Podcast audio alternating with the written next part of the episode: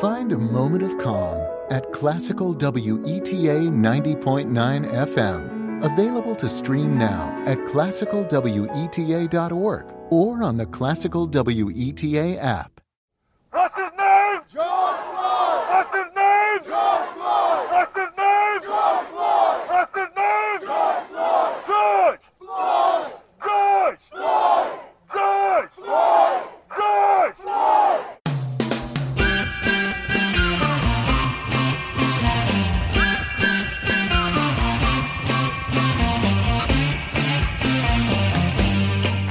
Episode 40 of How We Win. All over the country, protesters are using their voices and standing up for their very lives. We're not just witnesses to history, we are the ones writing it, and we have a responsibility to stand up to injustice everywhere we see it. We stand together and we'll get through this together. Joining us today is political strategist, MSNBC contributor, and author of A Black Man in the White House, Cornell Belcher. We'll talk about this extraordinary time and the extraordinarily terrible response from the president. We'll have a conversation about how we support this movement, where we go from here, and what you can do at this moment. I'm Steve Pearson. And I'm Mariah Craven. And, And this, this is How We Win. Let's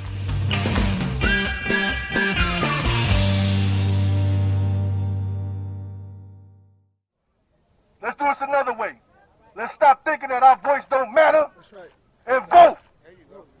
Not just vote for the president, vote for the preliminaries, vote for everybody.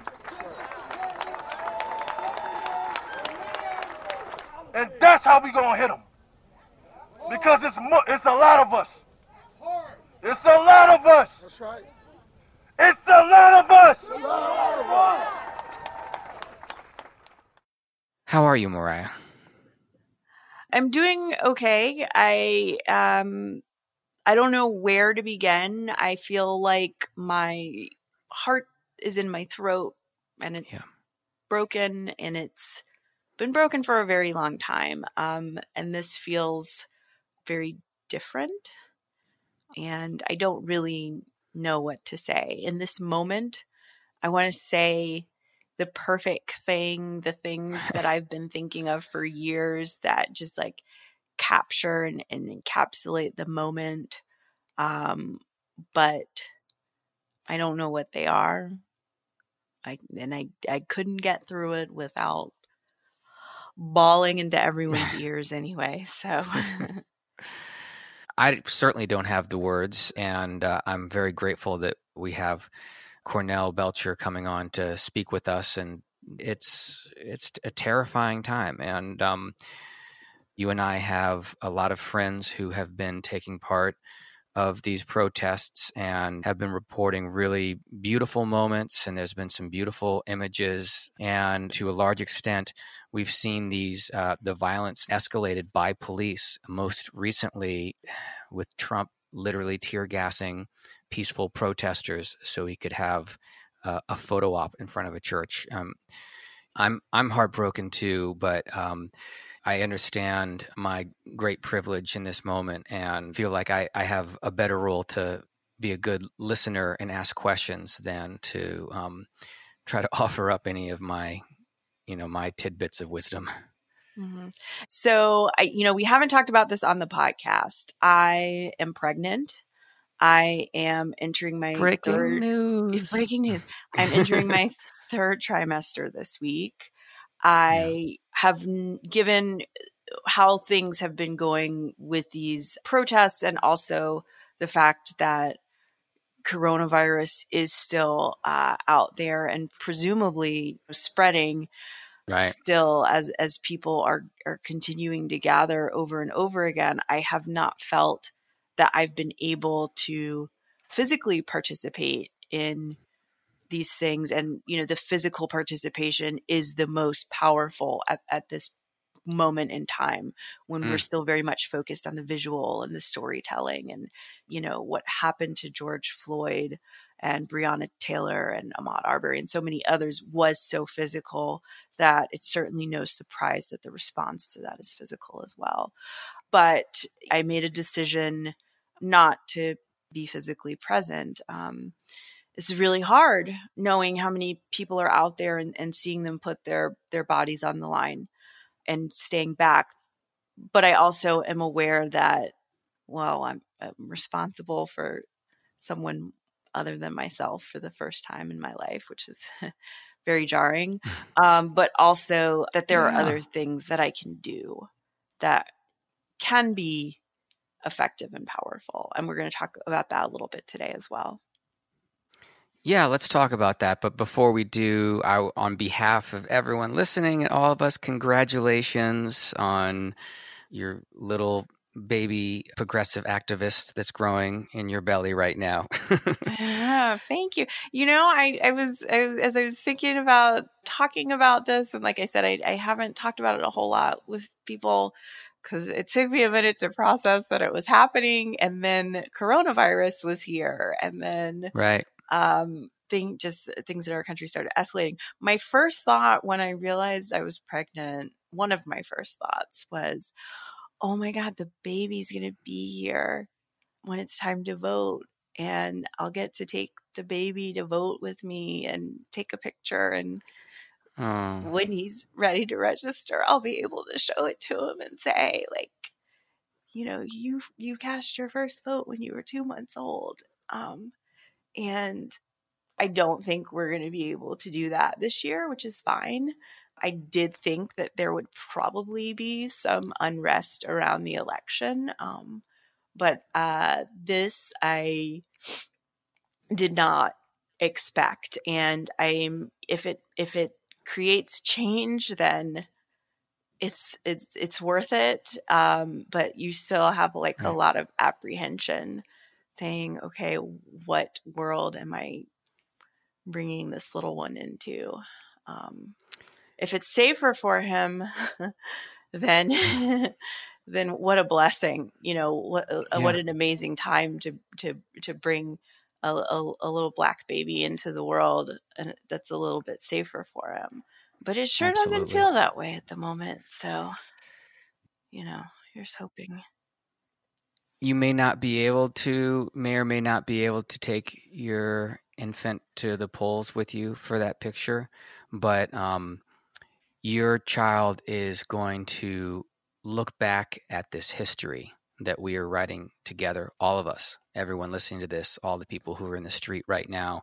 And your son's going to be able to look back at his mom's role in in building this future for him and for all of our children and the work that you've been doing in this moment which has been remarkable and inspiring and whatever picture you do or you don't get he will be so proud of his mom and and the stand that she took and the work that she did.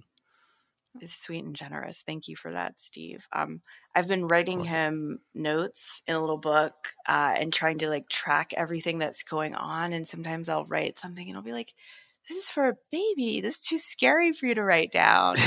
no, he's got to he's got to know what was going on. He's got to know who George Floyd was and and what happened after George Floyd was murdered. And there's going to be an, an, appropriate time to talk about that. And unfortunately, it's probably going to be pretty early on, but he he will need to know that it happens. And I'm excited to get his opinion on things when the time is right. I heard from a, an activist friend last night at at a um, DIM meeting thing. And what you just said made me think of what he said. Um, he said that when he was growing up as a young black man, his mom told him, Things aren't going to be fair for you, and life is going to be a lot more difficult for you. And I was really struck by that because the messages that I got as a young white boy was the world is your oyster. You can be anything you want to be. Hmm. And this is part of the, this is what institutionalized racism does uh, at a very early age. So we're going to talk about it more um, with Cornell, and uh, Obama put out a great Medium post. Mm-hmm. But um, we need to make this moment and and seize this moment for change. Mm. so that the message that you're able to give your young black son is that he can be whatever he wants to be and that this is a place where he has opportunity in front of him. Mm, That's that's beautiful. Yeah, I that that really resonates with me. I you know, growing up I was always told that I could I could be and do anything, uh, but there was a reason why. It's because, you know, so many people had made sacrifices and been hurt for that opportunity and that it was going to be Right. really hard and really unfair along the way. And just to anticipate that it was is it was going to be really hard. And so, you know, I think it's important for people to be aware that so many of us, I think it's it's you know, uh, kids growing up in in the, in the U.S. in the Black community and children of immigrants as well. Like you can do anything. You owe it to us to try to do your best. Right. And it's going to be really, really hard. So brace yourself and get ready. And I I think a lot of us come into the world with that mentality as as adults, which is a you know a slightly different mentality from this is all yours for the taking. You know, in your worst moments as a parent, uh, you're going to throw that back in your son's face too. Like you're going to be like, "You have no idea how hard 2020 was." oh, let me tell you about the toilet paper shortage of 2020. oh. Uh, Well, thank you for the the parenting advice and the, and the and the kind words and the you know preparing me for when I get to use the guilt trips. But anyway, Right. for for people like me who are um, immunocompromised or pregnant or vulnerable or simply can't get out and march peacefully, let's talk about what we can do. Yeah. So there's a lot. There's a lot that you can do, and um, and so what we're going to do is really put together a lot of these resources on our page for this episode, uh, swingleft.org/podcast, and give everyone an opportunity to peruse through these resources and find something that they feel like they can do. But we're encouraging everyone to do something. there's something yes there's something for everyone at this moment and it's not that you have to do everything on the list or you're a bad progressive or not a legit activist. It's you know everybody has a place like we we've always said everybody has a place in this movement. And if you can do one of these things and somebody else does what they can do then it it's all part of the movement and and what makes us what can make us so powerful. If you know your thing is art then do your art if your thing is social media then amplify on social media if your thing is donating then donate but you know the the key is to do something So we've got some resources. There's a, a week of action organized by the Movement for Black Lives and Black Visions Collective. We've got books about anti-racism uh, that you can read about educate yourself more about how to be an anti-racist. You can learn about state and local policies uh, that you can advocate for where you live. Obviously, the work we're doing with elections is super important, but Mhm. you know, in terms of criminal justice reform and police actions, those actions are really coming more from elections we're not specifically working on. Yeah, that's a great point. And just to echo what Terrence Floyd said, uh, George Floyd's brother is, you know, not just focusing on the presidential election, but voting down ballot as well and making sure that you're voting in the primaries is where the real power is on these uh, state and local policies. Mariah said it before, she'll say it again. Down ballot's where it's at. I'm an evangelist for down ballot races. yeah. I wanted to add, um, you know, as if you're looking for somewhere to donate, um, donating to bail funds, and you know, when you donate to the bail fund of an organization that you that you trust and and know, I just want to be clear that you're not bailing looters out of jail. You're bailing the peaceful protesters who are with the groups that organize the protests out of jail. So just want to be clear about that. You know, as we're recording this, there is a uh, a social media blackout happening which mm-hmm. is you know a little bit you, what i would encourage people to do on days like this is to if you're not a black person to use this moment to amplify black voices not to go completely silent because silence is never uh, helpful in these cases but when you can amplify black voices that is so powerful um, and that also includes making sure that you know you're hiring and working with and partnering with uh, people of color. And so if your organization if your group if your uh, company has put out a statement in support of Black Lives Matter or what's happening right now, that's amazing. That's important. But you also need to look around and say, what else have we done besides this statement? Are there Black people on our board? Are there Black people on our staff? Um, are there Black people in our organ in our in our volunteer organization? And if they're not, you know, why is that? and can we partner with organizations that have black members so I know sometimes people say, well, we invited everybody to join us, but, you know, right. only white people showed up. Um, okay, well, that's the time to, you know, to partner with groups that are doing this work. And then I also wanted to let everyone know that the Congressional Black Caucus is hosting a national town hall um, online on Friday that um, everyone is invited to. And this is a great opportunity to hear about the policies that are being pushed at the federal level and how you can support them. Awesome. It'll all be on uh, on our page, and we have so much more to talk about. But we really are excited to talk about it with Cornell Belcher.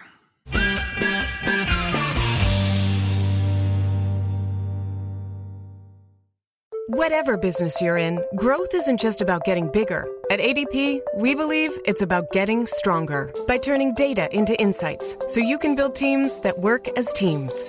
By using our AI technology to help catch payroll errors before they're errors. And by keeping ahead of thousands of changing regulations so you can keep ahead of everything else. ADP helps businesses like yours grow stronger every day. ADP, HR talent, time, and payroll.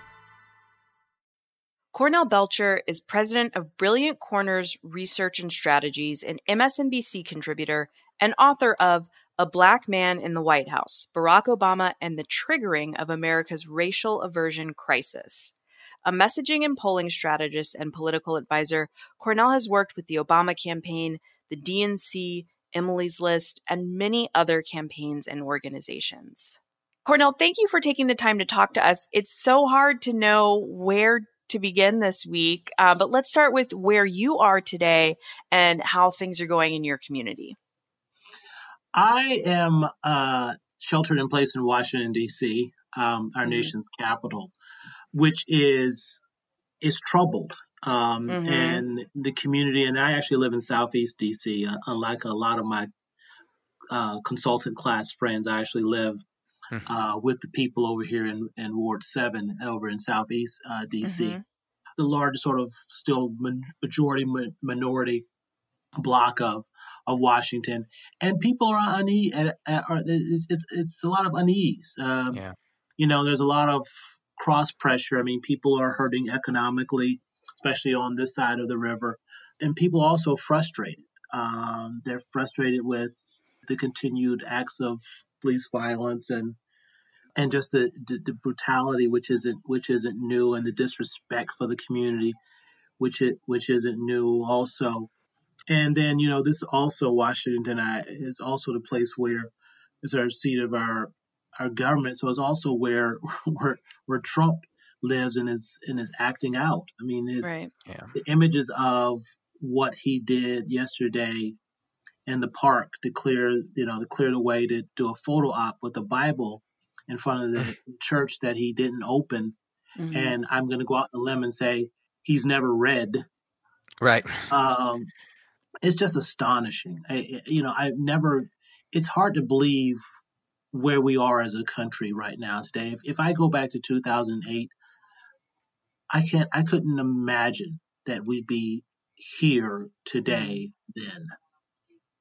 It's chilling. I mean, he, our president, literally gassed his own people for a photo op. Yes. Yes. I don't know how, how else to put it. yeah. Um, and and the division is just it's just and look I, it's not to me it's not even a you know and I, I'm a I'm a person who earns a, a living as being a political hack and proudly a political hack but to me it's, it's not a partisan it's it's an American thing it's you Yeah. know to have a, such a present such a divisive figure at a time when we need the opposite of that. And I, I think back whether again whether you're a Democrat or you're a Republican, you you remember Ronald Reagan. If you're old enough, you remember Ronald Reagan after the shuttle tragedy. You remember Mm. Bill Clinton, you know, after the Oklahoma City bombing. You remember George Bush on the ashes after 9/11. It is, you know, there is something spiritual about the office, and it, it is a moral office. And most, to me, the most profound power of that office is in its moral power Right. um, and the ability sort of to use that office to bring Americans together, to focus Americans on a goal, to me is is the most, if not the most important uh, role of the president. It it certainly is is up there, and you have someone at this moment who is the exact opposite of that, and it is it is volatile and frightening times for America right now. I appreciate the historical context of all of that because you're right in that it shows you what the the real power of the office is is leading the country which we haven't seen in a few years but you know i'm eh, think, thinking through history it feels like public demonstrations in the us particularly around racial justice have been increasing in frequency starting with ferguson in 2014 but this moment really does feel different from what's happened before. Is that because of who the president is, or is there is there something else going on that that makes this particular injustice feel so uh, incredibly important to people? That's a really good question. And I think from where I standpoint, it, it strikes me as a perfect storm, Mm. um, where you have a president who whose predicate is resentment politics and division at a time where look and I and I talked about this. I literally wrote a book about this, Black Man in the Mhm. White House, at a time where unease about the changes, the changing face of America was on the rise Mm-hmm. um, where America is moving rapidly toward being a more diverse and majority minority country, which raises a lot of angst and, and concerns. Um, and so you have that, and then you add a pile upon that an economic downturn and a pandemic, and you know uh, more Americans being thrown out thrown out of out of work than we saw in even in the Great Recession and it's creating the perfect storm. So I think this is different than than Mhm. what we've seen in the past. Do you think that means that significant change is more likely? I think I think change has to happen. Mm. Uh, we're at a point right now where we either change or we descend. Mm. Um, look, uh, look, um, uh, America has to America has to do a better job of of grappling with and solving for its original sin. And one of the things that I, whenever they, I get asked to universities to talk to, to lecture or talk to college students, what one of the things I tell them is I'm sorry. I'm sorry because generation after generation of Americans have kicked this can down the road. Mm. Hmm. Um, but millennials, you will have to be the generation that to stop kicking this can around race and injustice and diversity down the road because you're the generation where America will turn to majority minority. And there's not a lot of instances in history where you have a great power, um, a democracy, turning power over. Because if you believe in one person, one vote, as opposed to group power, well, then fairly soon the historic majority in this country will be outvoted. Right. And all of that, what what that means politically, is daunting. Now, I I tremble because I am someone who, from history, understands that power concedes nothing. Mm-hmm. Right. so if power concedes nothing, what's going to happen in America when whites are overwhelmingly outvoted? That's a great question, and um, I I hope that that's as you said, getting to the point where we're we're getting right now, and it, it feels like such a, a dangerous time. Um, last year, you were on Meet the Press, and I don't recall exactly which whistleblower it was that had come out to say how incredibly inept this president was, but you all were talking about it, and um, you talked about how dangerous it would be to have Trump presiding over a real national emergency. I'm, glad, I'm glad someone caught that. I just found that clip. I'm like, hmm, I wonder if this is what he had in mind when he was talking about that, first of all. But for voters who've already been deeply troubled by his behavior. The last few months, of course, have left no doubt that he's unfit for office and that we're actually in danger. Um, and he's a danger to our country and our freedom. At this point, um, I mean, the, his core group that you're talking about, these white voters who um, who don't want to concede any power, they're they're not going anywhere, and we see it from the GOP. We see it from the silence on the GOP and um, them. Uh, there's this great tweet thread that just came out about. Uh, I, I, think it was Kasie Hunt who was asking all these uh, Congress people as they were going to lunch about his photo op, and nobody, nobody was willing to say anything other than "I'm late for lunch." I saw that. right.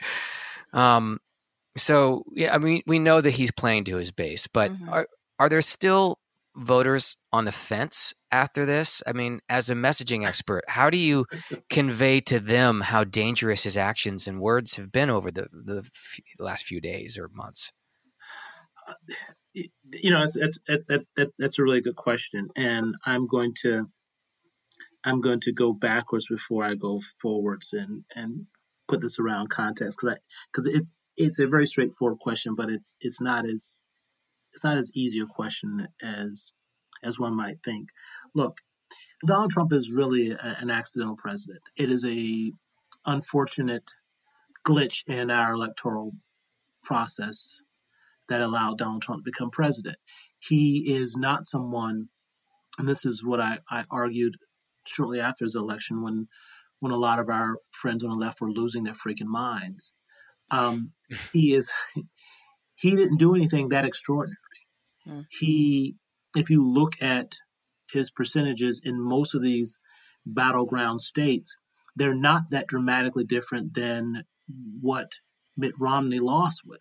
You know, right. what did Donald Trump get in Florida? He got 49%. Mitt Romney lost with 49% in Florida. Um, right. And he didn't get a majority in Pennsylvania. He didn't get a majority in Michigan. He didn't get a majority in Wisconsin. So you look at where Hillary was off of Obama's margin, and it is almost exactly the percentage of the protest vote. Hmm. And going into 2016, you know, there was this notable swath of these younger Obama voters who were saying they were rejecting the, the lesser of the two evils choice. Right. Um, and hey, look, I, I, you know, Donald Trump's going to get his 46%. To me, we spend way too much time thinking about Donald Trump's 46%, as opposed to thinking about the majority that was out there that, in fact, supported Barack Obama, and how do we uh, reconstitute and expand on on that? Right. Um, and when you look at the frustration and the cynicism of of these younger voters, both white, black, and and and, and Latinx, I harken back to 2008 when my last memo to Chairman Dean was we've expanded the electorate and brought in a, a, a lot of new voters to the process, but we must understand that a lot of these voters are Obama voters. They're not Mhm. necessarily Democratic voters.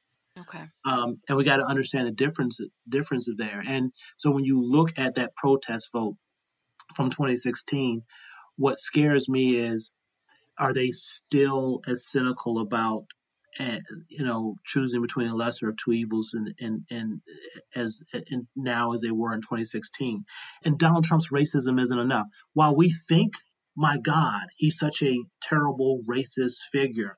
That has to be enough.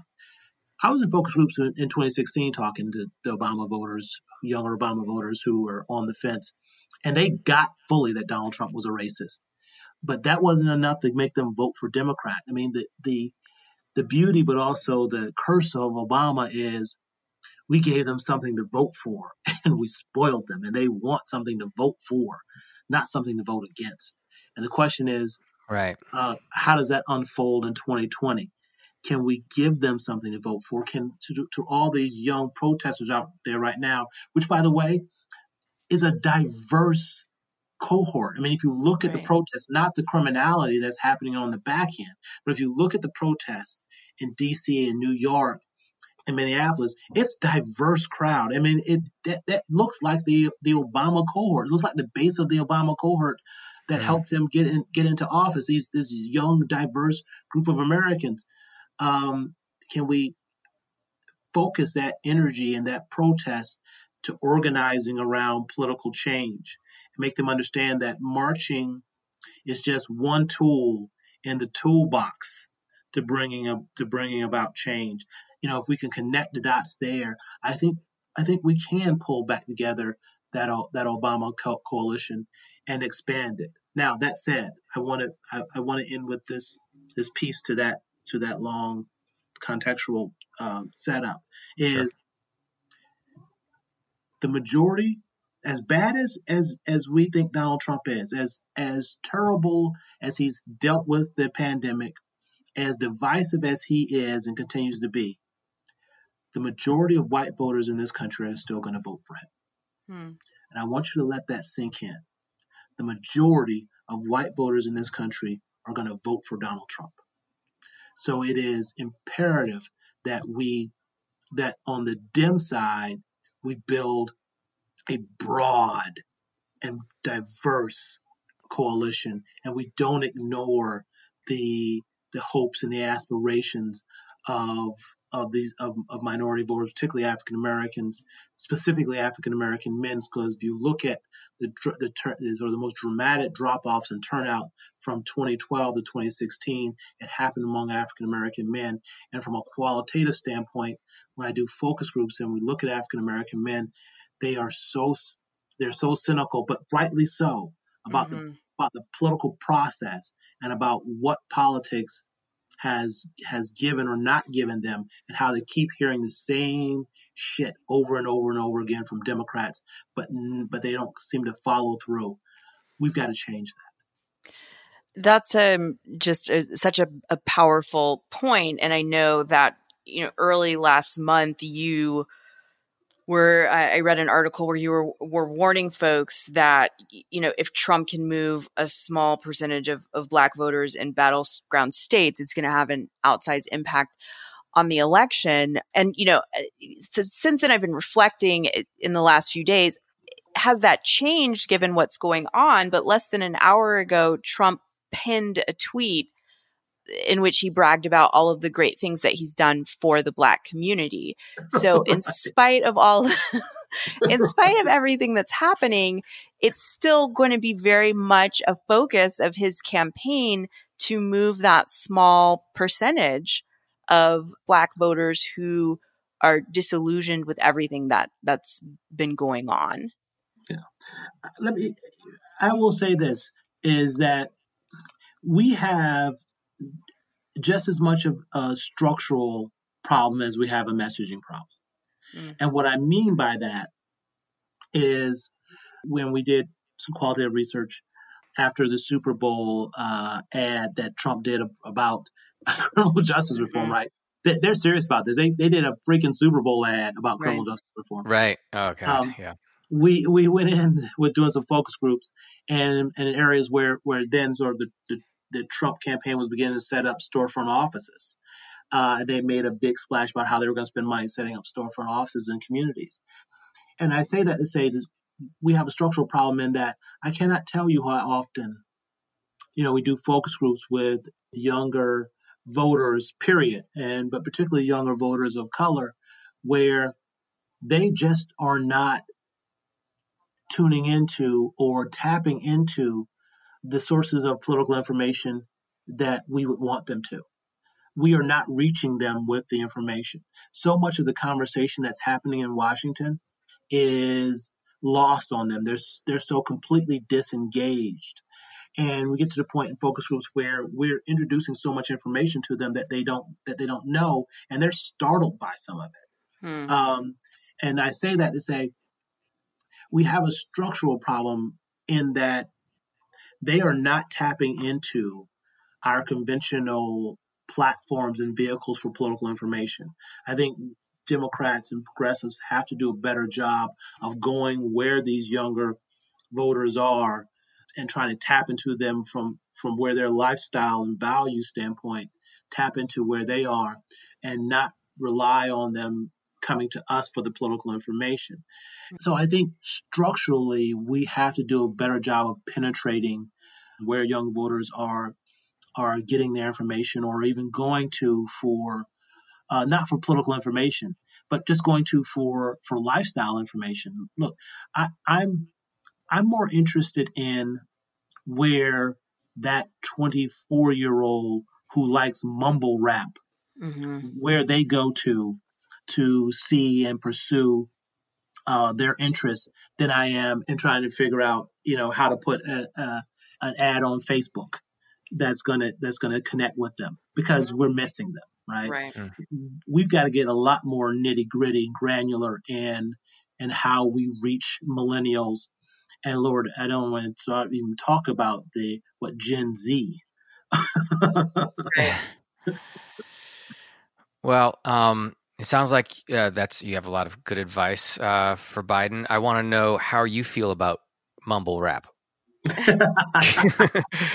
I, I think I think it's crap, but my kids love it. Good, because I didn't want to be the only old guy being like, "I don't get it," you know. Um, Look, Um, look, I, I, still to this day think the I, I will take I will take LL Cool J's Rock the Bell and you kick every album's ass of the last decade.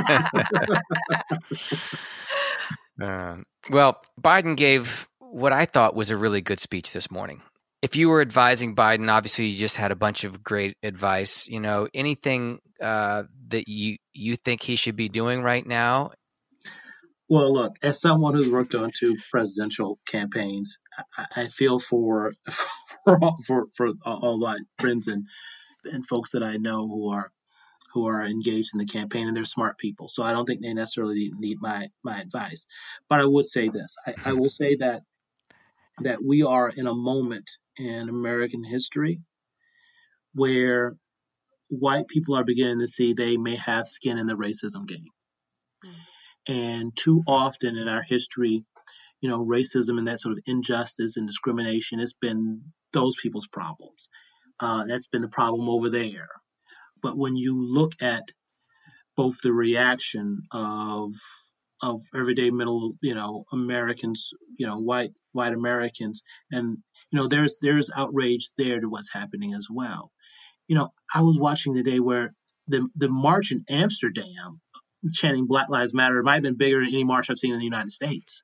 Wow.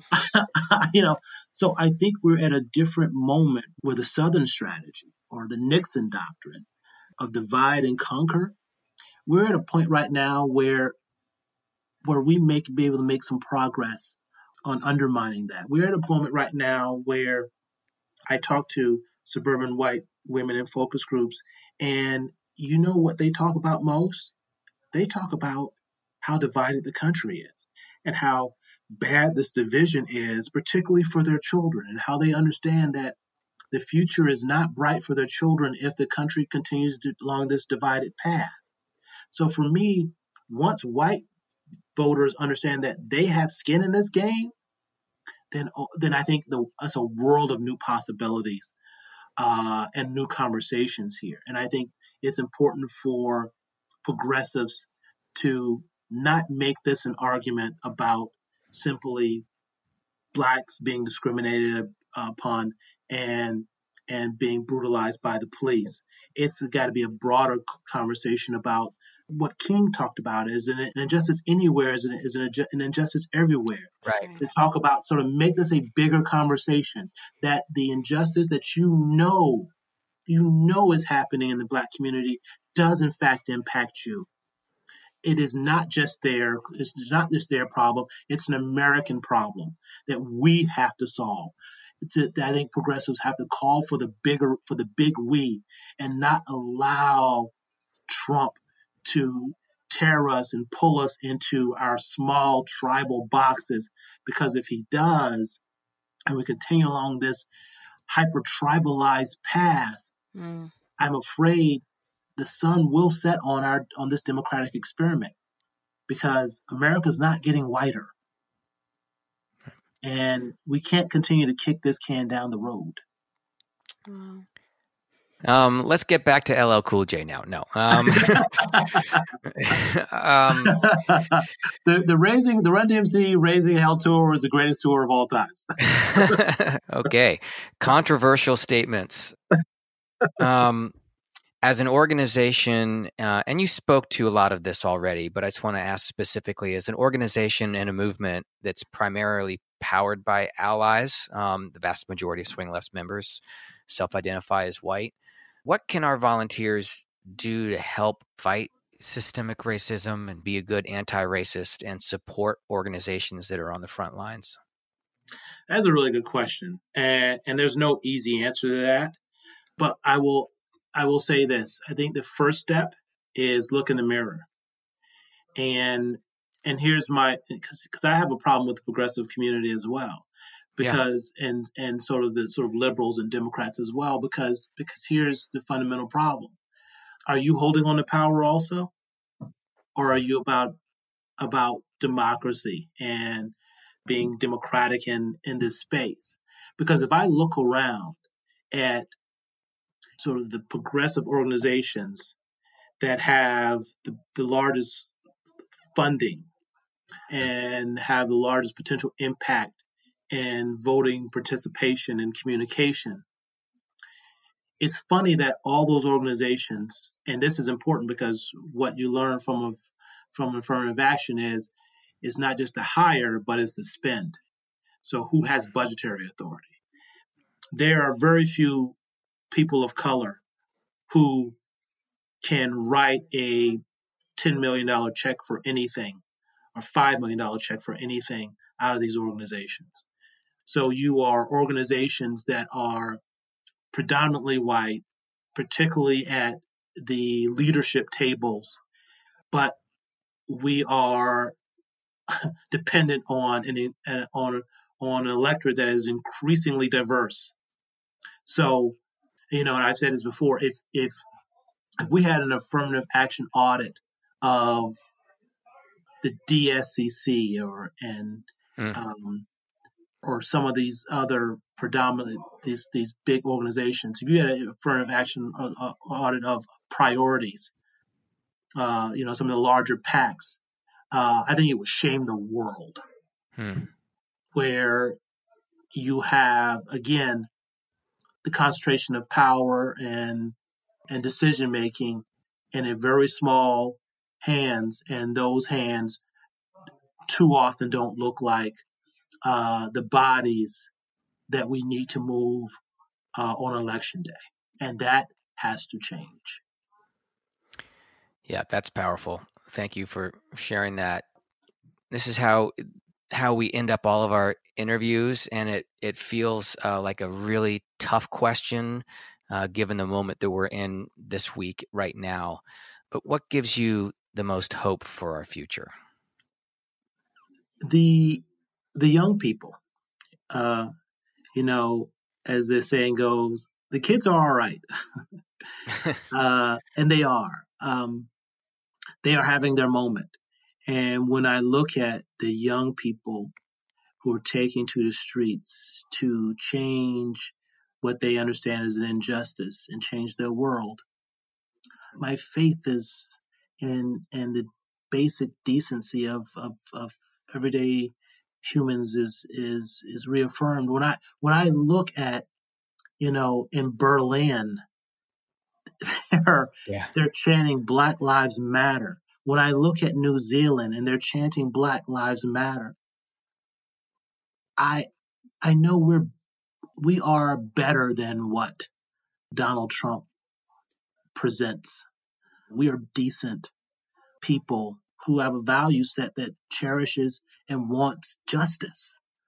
And I think we just have to play on the better angel. So that's what gives me hope. I I, I think I, I, see, despite some of the ugliness that that we're seeing and and some of the the criminal elements, and we can't let the criminal elements poison uh, the message uh, of this movement. Right. Um, but when you look at what's happening with these protests and what these young people are doing, my faith in humanity is rekindled. Thank you. And I, I again, I really appreciate you taking the time and what's such a, a busy and and heavy week. It, it meant a lot to me personally, and I know it's going to mean a lot to our listeners. It's been my pleasure. No, th- no, no. Thank you. I'd love to, you know, have have me back. It's, I, uh, I, I love what you all are doing. So thank you.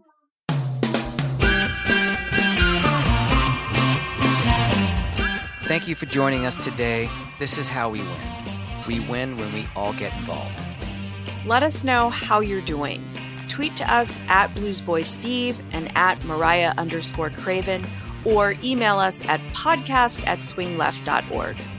Please subscribe, rate, and review our show on Apple or wherever you get your pods. Share on social media and check out our page at swingleft.org slash podcast. And of course, sign up to volunteer. We really appreciate you being here with us. Take care of each other, stay safe, and we'll be back with more next Wednesday.